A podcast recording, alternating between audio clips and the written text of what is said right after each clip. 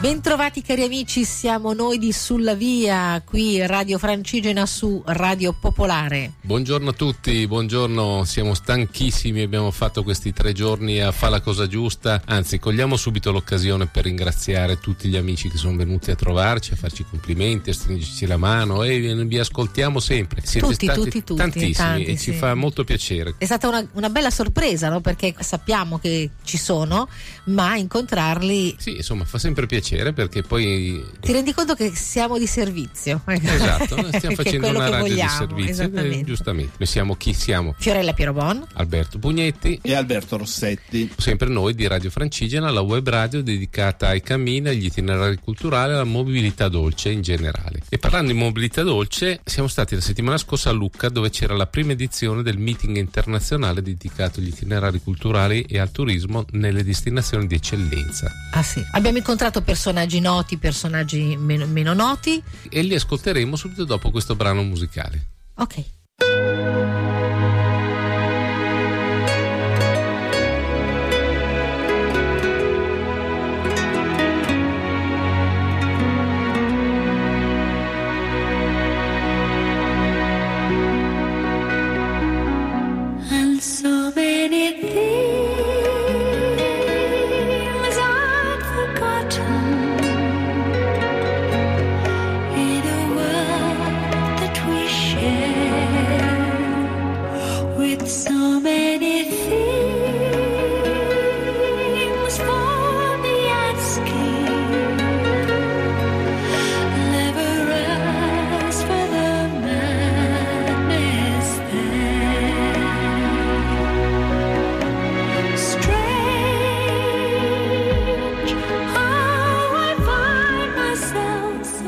Eccoci qui a Sulla Via, qui a Radio Popolare, sempre noi di Radio Francigena. A Lucca abbiamo incontrato Sandro Vannucci, giornalista televisivo molto popolare, lo ricordiamo tutti in uh, Linea Verde. Sì, molti anni fa, però sicuramente molti di voi se lo ricorderanno. Beh, ma quando, perché... quando aveva degli ascolti pazzeschi. Sì, tra l'altro, sì, sì, sì, assolutamente sì. E, e con lui abbiamo parlato appunto di un po' di questa storia, del racconto, come dicono quelli che hanno studiato, lo storytelling. Storytelling, sì. Degli itinerari. Della, del turismo in Italia attraverso la televisione e anche delle sue proposte attuali. Ed ecco Sandro Vannucci.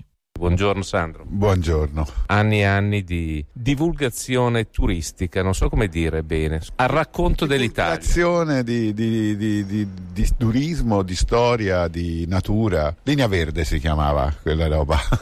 Esatto, l'hai fatto per quanti anni? Sei anni. E peraltro sono stati gli anni in cui c'è stato un cambio anche di contenuti, se vogliamo. Sì, sì, da essere la tivù degli agricoltori, della Coldiretti, diciamo, è diventata una cosa rivolta agli utenti dell'agricoltura, vale a dire alla gente normale, ai consumatori, a quelli che mangiano e vogliono sapere cosa hanno sulla tavola. Infatti c'avevo un sottotitolo: dalla terra alla tavola, mai però con i grandi chef, solo con le vecchiette di paese che facevano le cose della grande tradizione che in Italia eh, era incredibile. A quei tempi non c'erano ancora lo slow food, le cose, perlomeno era proprio all'inizio inizio, e io andavo in giro cercando la cinta senese, il fagiolo zolfino, la vacca reggiana e via e via, tanta roba, sei anni. E in questi sei anni una cosa fondamentale per me è stato questo recupero delle antiche strade, come, come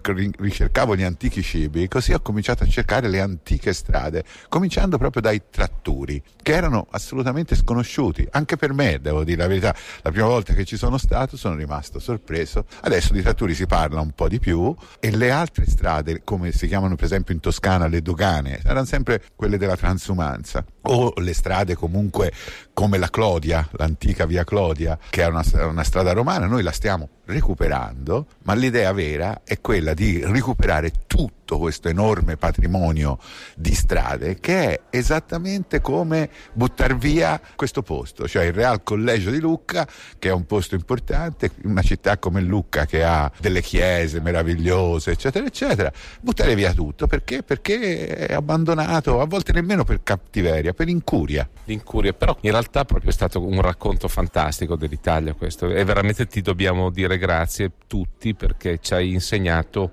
come apprezzare meglio tutte queste cose che, appunto, come dici tu, lasciamo. Lo sai qual è stato il segreto, insomma, la cosa evidente, no, per fare questa cosa? Il fatto di averlo fatto davvero. Io in quegli anni lì, in sei anni, ho fatto a cavallo, posso dire col culo sulla sella, come si dice, eh? tremila chilometri. Eh beh, capito? Ecco, allora, eh, poi sono andato, per esempio, dal Gargano. La lentezza aiuta, la lentezza a, a, a raccontare anche la televisione, che è veloce, insomma, per sua natura, però mi ha permesso la grande linea verde, voglio dire, cioè il fatto che si apriva qualsiasi strada, no? Davanti a me sono andato dal Gargano fino al confine con la Francia in Val di Susa, e poi sono andato da Capopassero fino a Verona, cioè facendo una grande X praticamente quasi tutte le regioni, a cavallo, in sei anni, a pezzi, due settimane, dieci giorni, eccetera, eccetera. E questo ha portato tanta gente a conoscere il fatto che c'era una possibilità di non andare in automobile. Esatto, mentre allora si era proprio totalmente su velocità, ancora, anzi... Ancora abbastanza, però adesso... Sai, il discorso di Santiago, no? È entrato in la Francigena, la Fra- della Francigena in quel momento, nel novantaquattro, non se ne parlava nemmeno vagamente, insomma, no? Assolutamente. Ci è voluto, sì, il, il novantotto, il duemila, no? Quando io ho finito. Parlaci un po' invece di questo progetto attuale, che, che anche poi peraltro per il futuro, insomma, questa riscoperta appunto della Via Clodia. Allora, eh, la Via Clodia era una via intermedia tra la Aurelia e la Cassia, che i romani hanno fatto nel momento in cui hanno conquistato le città ricche degli Etruschi lungo la costa tirrenica. Viaggia a trenta chilometri dalla costa, tutta lungo così, arriva a Grosseto. Diciamo, arriva a Saturnia e poi da lì un altro pezzo fino a Roselle, che eh, Grosseto ancora non c'era, era in mezzo a un lago. e, e, e da lì noi l'abbiamo riscoperta già da ormai cinque anni, stiamo lavorando. Adesso cominciano a esserci i primi cartelli tra Scanzano e, e Manciano, ma arriveranno in breve quelli della Toscana. Stiamo lavorando sul Lazio, in Tuscia, in questa stagione riusciremo sicuramente a fare qualcosa. Insomma, da Roma arriveremo a Roselle, e sono già avanti i progetti per da Roselle arrivare prima a Volterra, poi qui a Lucca, da Lucca utilizzando cose che ci sono già, la via del Volto Santo, eh, no? Si va fino a Pontremoli. Piccola cosa, questo pezzo di strada si chiama, i romani la chiamavano Clodia Nova, in Lunigiana, andava a Luni. Noi andiamo a Pontremoli, da lì c'è la via degli Abati, che va, che va che, eh, però sì, che era una via, diciamo così, longobarda, perché i Longobardi da Pavia andavano giù fino alla grotta di San Michele sul Gargano. Quindi questo cammino di San Michele che noi facciamo cominciare, ovviamente, come ovvio, dalla sacra di San Michele in Val di Susa, dove, dove, dove arriva eh, la via micaelica da Mont San Michel, diciamo, Mont San Michel, la sagra di San Michele, San Michele di Lucca. Sì, ma sì, è tutto collegato. Sì, esatto, e, e, e poi si va giù fino, fino a Roma. Castel Sant'Angelo è sempre San Michele, eh, perché poi San Michele era il protettore dei pellegrini ed è stato il primo grande pellegrinaggio, cinquecento anni prima di Compostela. Ah, infatti c'è una storia bellissima che stai raccontando, e questa via qua potrebbe segnare davvero una novità in Italia. Cioè ormai eh, le, le vie sono fasce di strade, come sempre, come la Francigena.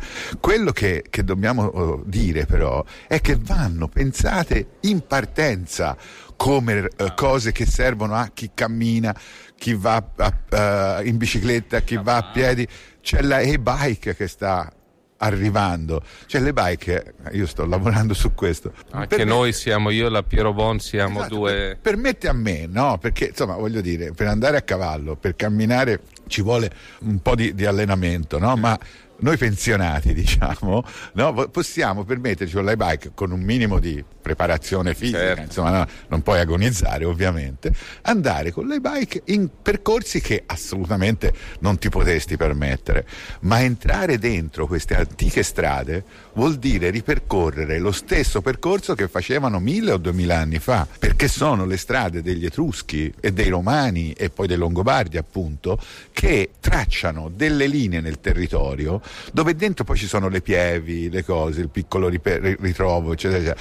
E quasi tutte, siccome sono state un po' abbandonate, eh, stanno lontano dagli insediamenti più invasivi dell'antropizzazione attuale, no? Sì, e al tempo stesso appunto riscopri un'Italia bella. Se, perché... Un'Italia che per adesso è, è quella, quella dei borghi, dei piccoli borghi, della piccola sì, chiesa, anche, della gente che si fida, che ti accoglie, sì, che certo. ti dà da mangiare se ti vede per strada, esatto, venga a bere una cosa. Esatto. Noi abbiamo questo grande patrimonio che siamo agli ultimi, agli ultimi momenti. Io parlo sempre di un piccolo ponte romano che sta sotto Mon- Montorgiali, che nessuno sa dov'è, ma nemmeno quelli di Montorgiali, se non i vecchietti, sanno dov'era il ponte, perché da lì passavano, poi hanno fatto la strada nuova e non ci si passa più. È un ponte romano come un piccolo arco meraviglioso che, se, che sta lì, siccome è sul fosso dell'inferno, ponte del diavolo, ah, perché era il diavolo a tenerlo in piedi, eh. secondo loro, certamente, esatto, come peraltro anche come in altri posti, eh, sì, anche a, a Pont San Martena anche c'è, esatto. anche questo. Insomma, tutta questa ricchezza di storie che abbiamo, di, di, di bellezze, perché non ce la racconti ancora da qualche altra parte, che o anche in Rai, chi lo sa? Vengo, vengo da voi. Ma, ma magari, ma magari. Noi ovviamente non ci paga nessuno, quindi non possiamo pagare nessuno, però, ma molto volentieri. Perché non ti fai una rubrica fissa, se, se vuoi, radiofonica? Insomma. Oh, volentieri, io cerco ora adesso di alimentare un blog, vediamo un attimo che cosa si può, che cosa si può fare. Eh, e, e io volentierissimo tutte le volte che è possibile, e, e tutte le volte che io credo faremo delle iniziative, perché adesso questa stagione cominceremo a fare iniziative una dietro l'altra per pubblicizzare, perché diciamolo tra noi, la prima comunicazione non è quella verso i turisti tedeschi che poi appena ci sarà la strada verranno, verranno. La prima comunicazione è quella su, rispetto al nostro territorio, per far capire alla gente che se si passa in un posto, quella è una ricchezza, non è un, un, un, un rompimento di scatole no, che no, passano no. dei pellegrini. Ma lasciano sul territorio un'economia, certo, poi, che... Poi diciamocelo, cioè, io spero che vengano, vengano quelli del eh, turismo povero, cioè i ragazzi con lo zaino, i, i, i pellegrini veri co, co, che, che vanno e che... Ma, ma sulla strada ci sono... Esatto, eh. ma quello è l'inizio, è il passaparola, è il dire... C'è qualcosa che ti permette di andare da qui a là, e qui e là è un lungo viaggio di una settimana, dieci giorni, un mese, capito? Per chi lo vuol fare. Cioè, io conosco gente, anch'io, un paio di volte, cioè, eh, che, che ha fatto Compostela cinque volte, e quando gli chiedi perché, gli dici perché c'è solo quello. Non è vero, non è vero, adesso comincia a esserci anche il resto, sicuramente la Francigena sta diventando importante, ma c'è anche poi la Romea, c'è il San Francesco, c'è eh, la cosa, adesso San Benedetto, San Benedetto, tanta roba. E noi siamo testimoni e spesso non ce ne accorgiamo, ma grazie a Sandro Vannucci ce ne siamo accorti, ce ne accorgiamo, ce ne accorgeremo. Grazie ancora Sandro. Grazie a voi e in cammino. Eh?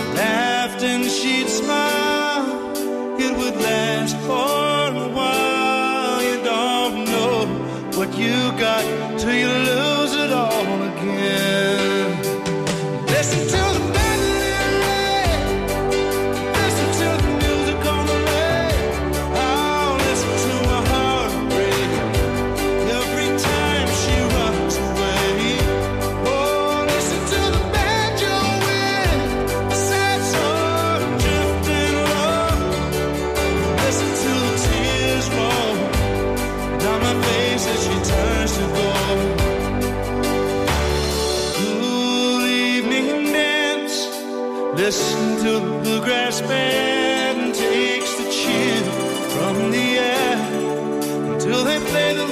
song, I'll do my time, oh, keeping you off my mind. But there's moments that I find I'm not feeling so strong. Listen to the melody rain, listen to the music on the lane. I listen to my heart break every time she runs away. Oh, listen to the banjo wind, sad song drifting low. Listen to the tears roll down my face as she turns to gold.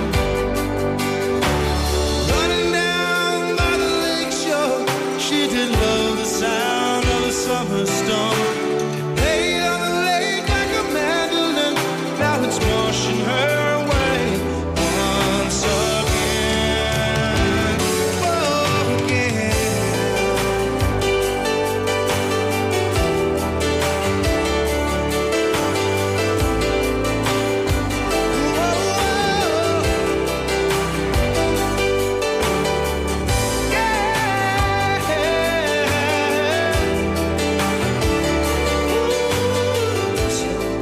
Ed ora vi presentiamo un altro progetto molto interessante, Valli Resilienti. È un progetto che si sviluppa in Lombardia. Sì, Prealpi Bresciani Attive. Progetto lombardo a Lucca. Ne parliamo con Claudia Pedercini e Giulia Corsini.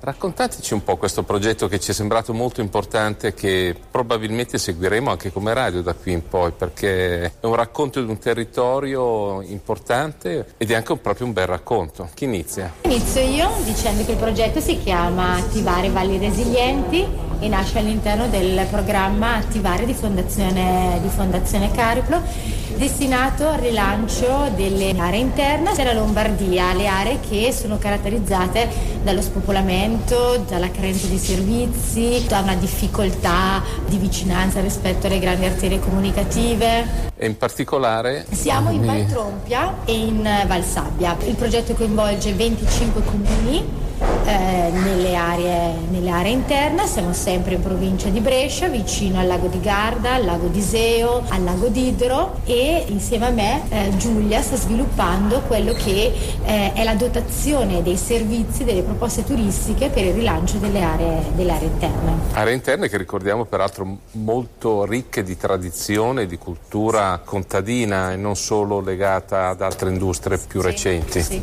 Sì, esattamente, le nostre valli sono conosciute principalmente da un punto di vista industriale, quantomeno la parte centrale e bassa della valle, più vicino a Brescia. In realtà i venticinque comuni nei quali noi stiamo andando a progettare un circuito di accoglienza solidare collegato ad una serie di servizi a vantaggio sia del turista, sia delle strutture ricettive, sia dei produttori locali, punta proprio sul rilancio delle produzioni più agricole e artigianali del nostro territorio. Infatti i comuni nei quali andiamo a lavorare sono prettamente a vocazione agricola, a vocazione sportiva, a vocazione sciistica in alcune stagioni, e il nostro obiettivo è quello di farle conoscere anche da questo punto di vista.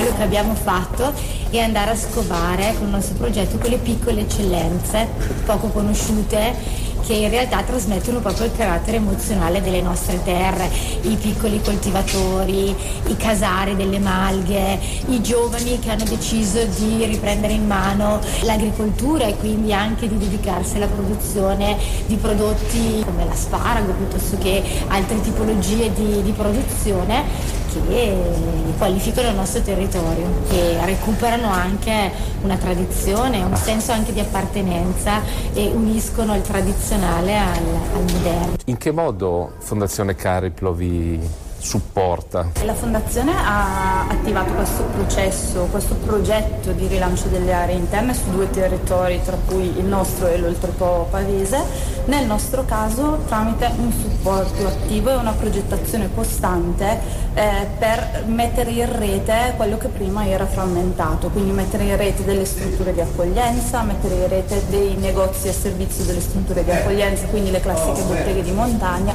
che si uniscono e diventano multifunzionali. funzionali, quindi entrando nella bottega puoi andare a prendere le chiavi per la struttura, per la casa vacanze, puoi trovare il deposito bagagli, e la Fondazione Cariplo ha attivato questo progetto di capacitazione del territorio e di aiuto a tutte queste eccellenze a essere connesse fra di loro, ma anche a vedersi in, una, in un modo innovativo e anche a volte tecnologico. Quindi esiste anche un programma di cammino a piedi? È una delle proposte turistiche del circuito proprio rivolta al, al trekking e al camminare lento, e quindi ad un turismo molto, molto accogliente, che accoglie famiglie, che quindi nel rispetto anche delle tempistiche, delle, delle modalità eh, di turismo delle famiglie stesse, ed è anche un turismo che va verso il cicloturismo. All'interno del progetto Attivare lo sviluppo di un, della Greenway, quindi di questa grossa pista ciclabile che attraverserà la Val Trompia e eh,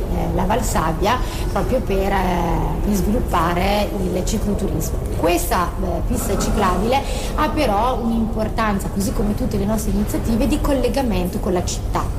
Eh, lo sviluppo delle nostre aree interne non è uno sviluppo implosivo, quindi non, è, eh, non crediamo in un turismo di questo tipo, piuttosto crediamo nella possibilità di creare un ponte verso la città, la città più limitrofa, Brescia, ma anche le altre città vicine, per, proprio per avvicinare i cittadini alle, nelle nostre aree, nelle nostre aree interne. A questo proposito presenteremo una serie di itinerari e di pacchetti turistici, tra i quali ci sono anche dei cammini tra la Valle Sabbia e, e la Valle Trompia, nei quali oltre a camminare si potranno eh, vedere tutte le esperienze che vi abbiamo raccontato e partecipare a cene in luogo insolito, eh, piuttosto che dal casaro che fa la malga. E sono cammini un po' per tutti, non sono difficili, no, perché no, no, sono, il territorio non è proprio no, non facilissimo, no, no. però se... se... Sono accessibili, perché ecco.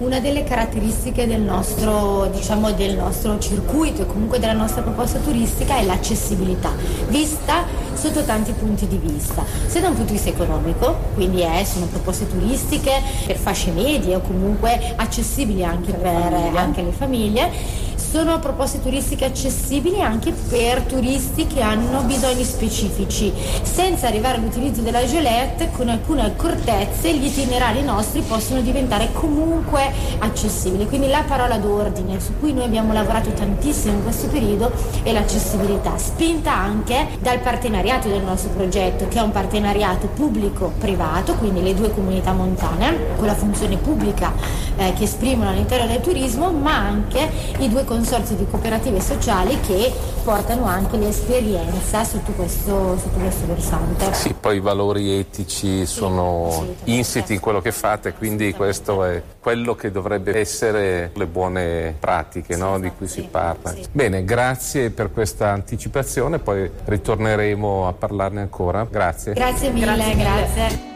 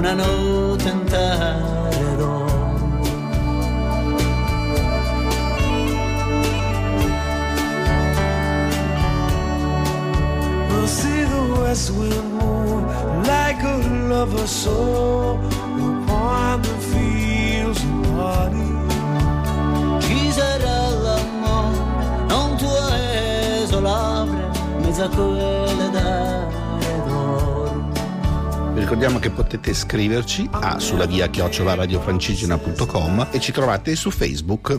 Abbiamo parlato di valli, vallate eccetera, ma in questo meeting abbiamo incontrato un giornalista televisivo importante anche lui, ha fatto anche lui Linea Verde, La Vita in Diretta, Kilimangiaro, sì, giornalista beh, Rai. Assolutamente, un autore, Nicola Mastronardi, molisano, che ci ha raccontato i tratturi del Molise, le vie verdi più grandi al mondo. Fate conto che ci sono centoundici metri, più di un campo di calcio, lunghezza quattrocento chilometri come minimo, una strisciata verde che attraversa Abruzzo, Molise e arriva fino al Tavoliere delle Puglie. Ci racconta tutto Nicola Mastronardi.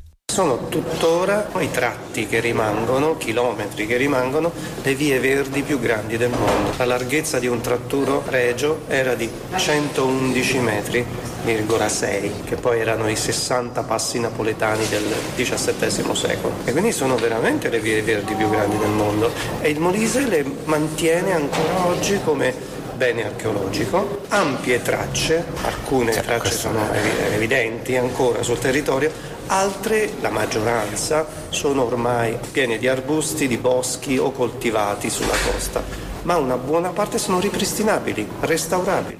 Stiamo parlando della storia di questo territorio, della nostra nazione, stiamo parlando credo forse ancora dal sesto secolo avanti Cristo, cioè, quindi proprio... I papà dei tratturi delle vie moderne, che sono di origine a centoundici metri, là, l'hanno portate gli spagnoli, sono stati gli spagnoli a, a farli così grandi, le autostrade di un sistema economico straordinario, però i papà dei tratturi moderni sono le vie armentizie degli italici, sesto, settimo, ma ancor di più nel quinto avanti Cristo, con ormai una situazione prima che Roma si affacciasse sulla storia nazionale, eh, c'erano i popoli italici, le nazioni italiche, che erano allevatori e che quindi andarono, i Sanniti in particolare, a conquistare il nord della Puglia, la Campania per i pascoli invernali, che loro abitavano in montagna, avevano bisogno del, di transumare e quindi di portare. E quindi sì, sono gli italici, ci sono duemilaseicento anni di storia sui trattori. Poi dopo arrivarono i romani, che invece su questa bella strisciata verde chiesero un balzello, se non sbaglio. Beh, i romani hanno organizzato a loro modo la civiltà della transumanza, però sfruttando comunque, come i Sanniti, anzi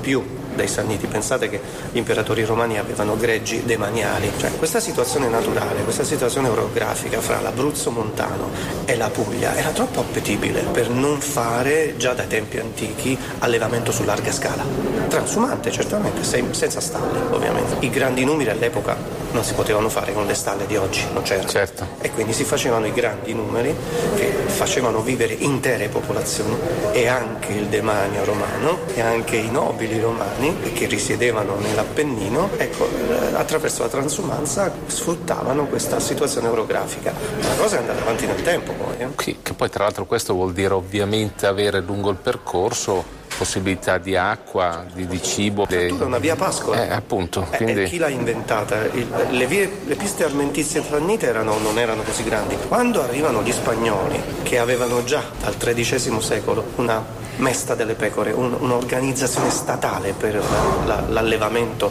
su larga scala, conquistano il centro-sud anche per questa situazione orografica. Se uno volesse adesso andare, si ritrovano delle tracce, è possibile vederle, sì, sì, sì, sì. Si possono percorrere, camminare. Ci sono anche piccole organizzazioni di molisani che fanno da guida sui tratturi, però la maggior parte dei trattori hanno bisogno di un restauro. Pensate che tutta la rete tratturaria era quattromila chilometri in cinque regioni. Il Molise ha comunque quattrocento cinquecento chilometri di trattori originari. Oggi soltanto pochi chilometri sono così, sono res- restaurabili. E quindi si organizzano sì dei viaggi, ma ciò che c'è da fare è creare una gestione dei trattori che permetta o la realizzazione di un parco o di un ecomuseo che tra l'altro unisca attraverso queste vie verdi il Parco Nazionale d'Abruzzo, della Maiella col Parco Nazionale del Gargano. Certo. Una via parco straordinaria, unica al mondo. Che poi però c'è il rischio che se non è vissuta, camminata, sì, calpestata, sì, si va a richiudere, pascolata, pascolata si, si va a richiudere. Si sono richiusi in gran parte, sono diventati bosco, sono diventati ginestrai. Poi c'è un'altra cosa, anche oggi, e io ne ho portati di gruppi sui trattori, anche oggi comunque sono percorribili in larga parte, anche se non sono così giganteschi in tutte le zone del Molise. E attraversano i trattori le aree archeologiche ornitologiche, le aree naturalistiche, paesistiche più belle di tutta la regione, ma anche in Abruzzo. Ma dal punto di vista dell'accoglienza ci sono sì, luoghi dove sì, poter dormire, sì, dove poter mangiare? Sì. Il Molise in questo non è rimasto indietro, perché è talmente vocato come territorio. Agriturismi, bed and breakfast, non, non aspettiamoci grandi alberghi che ah, sono certo. solo sulla costa o a Campitello Matese.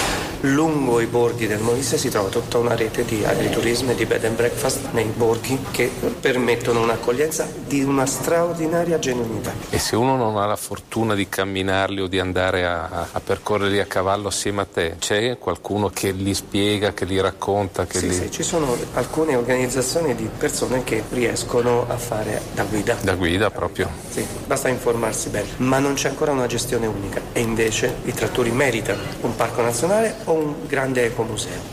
Esiste un sito dove si può andare a, ad avere più informazioni? No, forse uno solo, forse ne saranno molti, molti. molti. Ci sono, ci sono molti, basta tratturi del Molise e vedrete quante cose escono. Fantastico, grazie per questa spiegazione veramente affascinante. Posso dire una cosa finale? Assolutamente. Io ho percorso a cavallo forse milioni di chilometri in trent'anni di carriera, in mezzo mondo, ma un'escursione a piedi, anche a cavallo, ma a piedi che è alla portata di tutti, anche di un solo giorno su un trattore, vi assicuro che è una esperienza non più bella ma altra rispetto a un sentiero. Vabbè, si cammina nella cosa. storia. C'è qualcosa di più che non so spiegare, ma l'esperienza del cammino sul tratturo è un'esperienza anche solo di per sé. Sicuramente è un cammino nella memoria del... e poi appunto riprendiamoci la natura, riprendiamoci il territorio e non, non lasciamolo a morire, dobbiamo difenderlo. Questa è una straordinaria opportunità che il Molise ancora non sa cogliere, ma che ora sta diventando nuovamente nel dibattito regionale. Dal basso sta nascendo qualcosa di importante.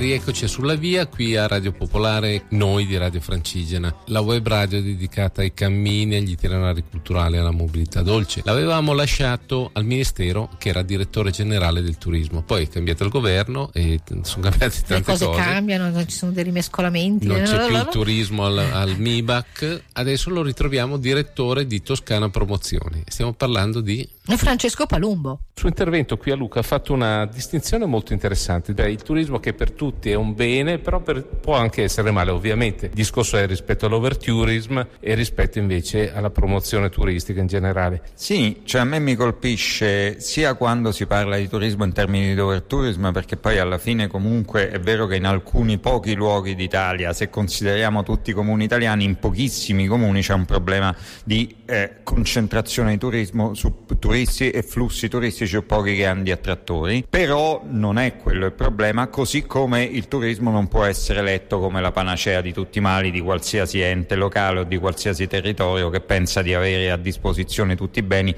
e quindi solo per questo di essere una destinazione turistica che basta promuovere per attrarre flussi. Non è così, non è così nell'un caso e non è così nell'altro. In mezzo c'è la realtà che secondo me è legata alla gestione.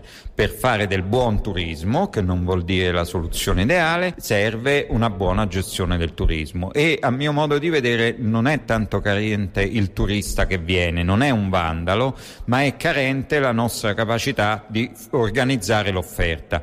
Per un primo motivo sostanziale, che il turismo è l'unico settore dell'economia che ha un asset, gli asset prevalentemente pubblici, non che non ci siano anche di tipo privato, ma si viene a vedere cose tendenzialmente pubbliche, pensate al paesaggio italiano, e lo gestiscono anche operatori privati e quindi richiede che pubblico e privato devono lavorare insieme. Questo in Italia non è fatto tradizionalmente per una serie di motivi, soprattutto perché si, rende, si vive di rendita di posizione, cioè in Italia ci si viene comunque e quindi anche se non si fa niente sul turismo, anche se non esistessero le agenzie di promozione, i turisti verrebbero in Italia. Non è più sufficiente, dobbiamo prendere contezza che per sfruttare al meglio le potenzialità del settore, del segmento turistico di sviluppo, noi dobbiamo organizzarlo bene. Organizzarlo bene vuol dire fare una serie di operazioni soprattutto collegate a non tanto che cos'è l'Italia, perché che cos'è l'Italia o che cos'è la Toscana nel mondo lo sanno, ma che cosa si fa quando si viene qui e che cosa si fa lo si organizza con una serie di soggetti, con la popolazione che è destinataria dei flussi di visitatori, con gli operatori, con gli alberghi. Se voi pensate, alberghi e ristoranti sono il, il primo eh, soggetto che incontra il turista, ma non lo incontra il direttore dell'albergo o lo chef del ristorante, lo incontra chi è dietro al desk o, il, o, o chi è in sala. Allora quelle persone potenzialmente sono le persone più importanti per fare accoglienza turistica. Noi li formiamo? Li paghiamo adeguatamente? Hanno una formazione adeguata pronta ad accoglierlo? O, visto che parliamo di, di Radio Francigena, sui cammini lo stesso vale per gli agricoltori. Chi incontrano gli agricoltori? Non certo il direttore di Toscana Promozione, non certo l'assessore del comune, incontrano gli agricoltori che zappano i campi e che coltivano i campi vicino ai cammini. Allora, formare quegli agricoltori perché siano anche dei buoni eh, promotori del territorio che c'è incontro, che sappiano fare una buona accoglienza, come dicevamo prima, offrendo un grappolo d'uva piuttosto che un pomodoro spaccato. Secondo me non solo integra il reddito di un settore che è particolarmente sofferente per mh, tutta la, quello che vediamo sul tema dei prezzi in questi giorni su tutti i giornali, ma garantirebbe un'accoglienza turistica che fa fare un salto di qualità radicale. Non è la brochure data all'interno di una struttura pubblica, è un grappolo d'uva che ti fa conoscere tutto quello che c'è intorno e che racconta storie di famiglie che quel territorio l'hanno coltivato e quindi modellato. Pensate che, faccio riferimento alle Langhe, ma potrebbe essere fatta per qualsiasi delle colline del Senese, quei territori sono così perché l'opera di quelle famiglie, di quegli uomini, di quegli agricoltori l'hanno piano piano modellato. Che noi le possiamo raccontare, che chi le lavora sia anche colui che le racconta al visitatore, trasforma il turismo turista da un soggetto che impatta negativamente ad un soggetto che potrebbe essere il primo operatore di tutela, perché gli si assegna la tutela di quel territorio. Tu, camminando turista, devi preservare quello su cui stai camminando e di cui stai godendo, e magari diventi anche il soggetto che mi segnala se un percorso va sistemato, se manca una cosa, se qualcosa rischia di essere perso. Trasformare il turista da soggetto che impatta negativamente a soggetto che opera la tutela, secondo me, è un lavoro che aiuterebbe molto anche le sovrintendenze.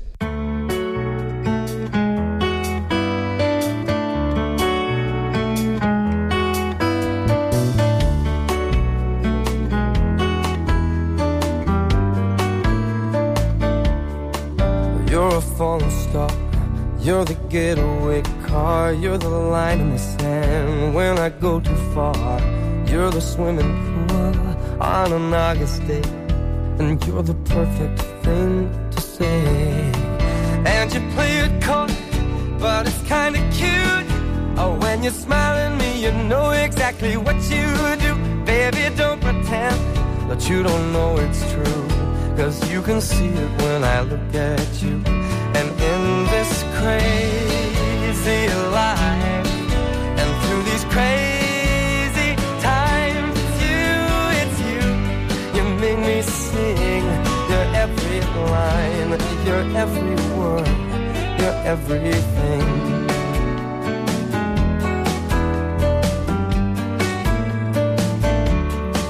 You're a carousel, you're a wishing well, and you light me up when you ring my bell. You're a mystery, you're from outer space, you're every minute of my everyday. And I can't believe that I'm your man, and I get to kiss you, baby, just because I can. Whatever comes our way, I will see it through, and you know that's what our love can do. And in this crazy life, and through these crazy times, it's you, it's you. You make me sing your every line, your every word, your everything. Sulla via, siamo quelli di Radio Francigena qui a Radio Popolare. Abbiamo sentito Francesco Palumbo parlare in generale di turismo, le destinazioni turistiche, eccetera, eccetera. A Lucca, però, abbiamo ascoltato anche un intervento a nostro avviso molto interessante. Consideratelo una piccola provocazione per certi versi. Sì. Perché dice esattamente forse il contrario, il contrario di quello di, che ha detto Palumbo. Esatto. Però, eh, ma forse abbiamo bisogno di uno e dell'altro. Molto probabilmente sì, e non sottovaluterei assolutamente quello che dice il nostro prossimo ospite, Fabio Viola. Io vengo da un mondo totalmente estraneo e apparentemente lontano da quello del turismo, ovvero i videogiochi. Ho lavorato a FIFA, a Sims, a Harry Potter, quindi un mondo totalmente commerciale che però mi ha dato la possibilità di avere un osservatorio privilegiato sul mondo degli under quaranta, ovvero di come si comportavano i nostri giochi. Quindi quello che vi racconto è figlio di alcune riflessioni provenienti da, da quello a cui ho assistito. Ora, tutti noi parliamo sempre che l'Italia ha un grandissimo hardware culturale e turistico. Uso questo termine perché mi è più vicino. Per hardware intendo abbiamo un computer potentissimo che ci è stato lasciato in dote da chi ha vissuto prima di noi e dalla natura. Quindi tantissimi prodotti D O P e G P, un grandissimo numero di siti UNESCO, beni culturali, architettonici, demo-etno-antropologici in ogni comune d'Italia, eccetera, eccetera. Paradossalmente questo, che è un grande vantaggio, si è ritrovato ad essere probabilmente una delle, delle nostre più grandi minacce al futuro. Abbiamo troppo e abbiamo poco investito quindi sul software. Utilizzando un'altra analogia con un mondo che a me è più vicino, cosa intendo per software? Nessun computer, anche il più potente al mondo, riesce a fare una sola funzione senza che vi sia un buon software all'interno. Se non c'è software, il computer non funziona. E quindi se noi, abbiamo, se noi smettiamo di investire in software culturale e turistico, e quindi tutti quegli strumenti atti a comunicare, a promuovere, a fidelizzare, a raggiungere nuovi pubblici, coinvolgere i pubblici, tutto quel ben di Dio che ci è stato lasciato in dote serve a poco relativamente, o comunque non è messo a valore. È innegabile che il mondo sia cambiato negli ultimi dieci anni. Quando è apparso internet, quando internet è diventato fondamentale e preponderante nelle nostre vite, questo è quello che accade ogni sessanta secondi. Noi siamo su Netflix, su YouTube, su Spotify, su Facebook, su Instagram, e paradossalmente questi sono diventati i veri competitor dell'uscire di casa e quindi dell'andare a visitare i luoghi culturali e turistici. L'ultima, l'ultima generazione viene chiamata generazione indoor. L'ottanta per cento del nostro tempo lo spendiamo in luoghi chiusi. Casa, ufficio, una palestra, un locale, non si sta più all'aria aperta. Quindi la vera barriera d'ingresso per andare a visitare i musei, così come altri luoghi, è quello di allontanarsi dal proprio divano, perché ormai sul divano abbiamo tutto, abbiamo Netflix, possiamo leggere libri, possiamo guardare tutti i film che vogliamo. Quindi quella è la prima vera barriera d'ingresso per le nuove generazioni. E quindi quello che dobbiamo fare è conquistare il tempo delle persone, prima ancora che i loro soldi. E questi software qui sono stati bravi nel calamitare il nostro tempo. E quindi la provocazione, ma non è neanche tanto provocazione, che gli operatori turistici e culturali non dovrebbero più guardare a loro stessi quando fanno i piani strategici, quando uh, elaborano le proprie strategie di comunicazione e marketing, ma iniziare a guardare a Netflix, a Instagram, a Fortnite, a Candy Crush come modelli e purtroppo anche come rivali nella capacità di attrarre, coinvolgere e creare immaginari nelle nuove persone. Molte persone si trovano molto più a loro agio guardando Facebook o scrollando Instagram che non andando in strada e guardando un bellissimo bene monumentale. Questo purtroppo accade, soprattutto alle nuove generazioni, e quindi è inutile forzarli con i vecchi metodi eh, di obbligatorietà della lettura, che bisogna andare a un museo perché i musei eh, sono importanti, leggere è importante. Questo vale per noi che siamo cresciuti con certi riferimenti, ma per altre generazioni questo discorso non vale. Parliamo di una generazione che ha una curva di attenzione media di nove secondi. L'ultima generazione degli under venti ha otto secondi, meno di un pesciolino rosso che ne ha nove. Questo non vuol dire che le persone non siano più in grado di mantenere l'attenzione quando sono coinvolte e motivate, ma in un primo momento, a primo acchito, in un mondo in cui siamo iperinflazionati da stimoli, c'è questa barriera, e quindi il primo momento di contatto è fondamentale, e questo significa ridisegnare larga parte della nostra offerta turistica e culturale. Un esempio concreto: come è cambiato il mondo con la fotografia? Ogni anno vengono scattate più foto che nell'intero millenovecento. Scattiamo foto ovunque, in qualsiasi contesto, le pubblichiamo, cerchiamo gli hashtag giusti e così via, e quindi tutto è intermediato attraverso lo smartphone. Però al di là, diciamo, dei problemi sociali che può generare un'inflazione eh, di società dell'immagine, le fotografie aprono tante opportunità, soprattutto per i luoghi medio-piccoli, per diventare virali. Nel momento in cui diventano instagrammabili i posti, iniziano a uscire articoli per cui in quel posto si va, si può scattare un, una certa tipologia di foto particolare, un certo tipo di selfie, questo selfie viene condiviso e questo genera nuovi immaginari turistici. E ne possono trarre giovamento soprattutto i luoghi medio-piccoli. Cosa ci dicono le ricerche? Ad oggi il quaranta per cento dei millennials, per millennials in questa ricerca inglese si intendono gli under trentatré, selezionano una realtà turistica in base alla sua, termine inglese, Instagrammability. Questo può sembrare paradossale per i nostri riferimenti. Io non la scelgo perché c'è un grande attrattore culturale, non la scelgo, non la scelgo perché è facile da raggiungere, non la scelgo perché costa poco o tanto, ma la scelgo perché è perfetta per potersi, poter scattare delle foto che poi pubblicherò sui miei social. Questo è il criterio principale per quella generazione, e che non è stato ancora compreso da quasi nessun operatore turistico, se non quelli asiatici. Cosa stanno facendo i tour operator in Cina per scegliere una località in Italia? Parliamo di tour operator che muovono centinaia di migliaia, eh, stiamo lavorando a un progetto di questo tipo. Un tour operator che ha centinaia di migliaia di persone in mano, che le porta in Europa, chiede proprio da catalogo che gli hotel e i posti in cui i turisti andranno devono avere almeno dieci selfie point, dove i, suoi, i loro turisti possono farsi delle foto, devono essere già studiati dalla guida. Quindi ti devi fermare qui a quest'ora del, del giorno perché c'è una luce particolare, con un'inquadratura particolare, ti puoi fare una bella foto che poi condividi ai tuoi amici, i tuoi amici sanno che sei stato lì e che hai fatto quelle cose.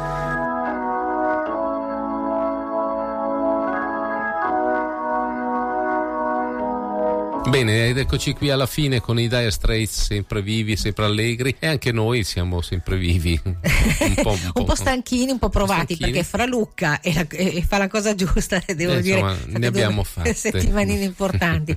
Speriamo, insomma, che la trasmissione sia piaciuta, che le interviste siano risultate interessanti, però dobbiamo anche ricordare una cosa importante. No, prima di... più che una sono tre cose importanti. Tre addirittura. Tre cose importanti. Una che uh, fa la cosa giusta, abbiamo lanciato la rete nazionale delle donne in cammino, non abbiamo parlato la settimana sì, scorsa in anticipato. presentazione, abbiamo anticipato, grande successo. Poi è partito Davide Valacchi l'otto marzo, è partito in bicicletta in tandem da Roma alla volta di Pechino, sì. qui alla grande lo sentiremo.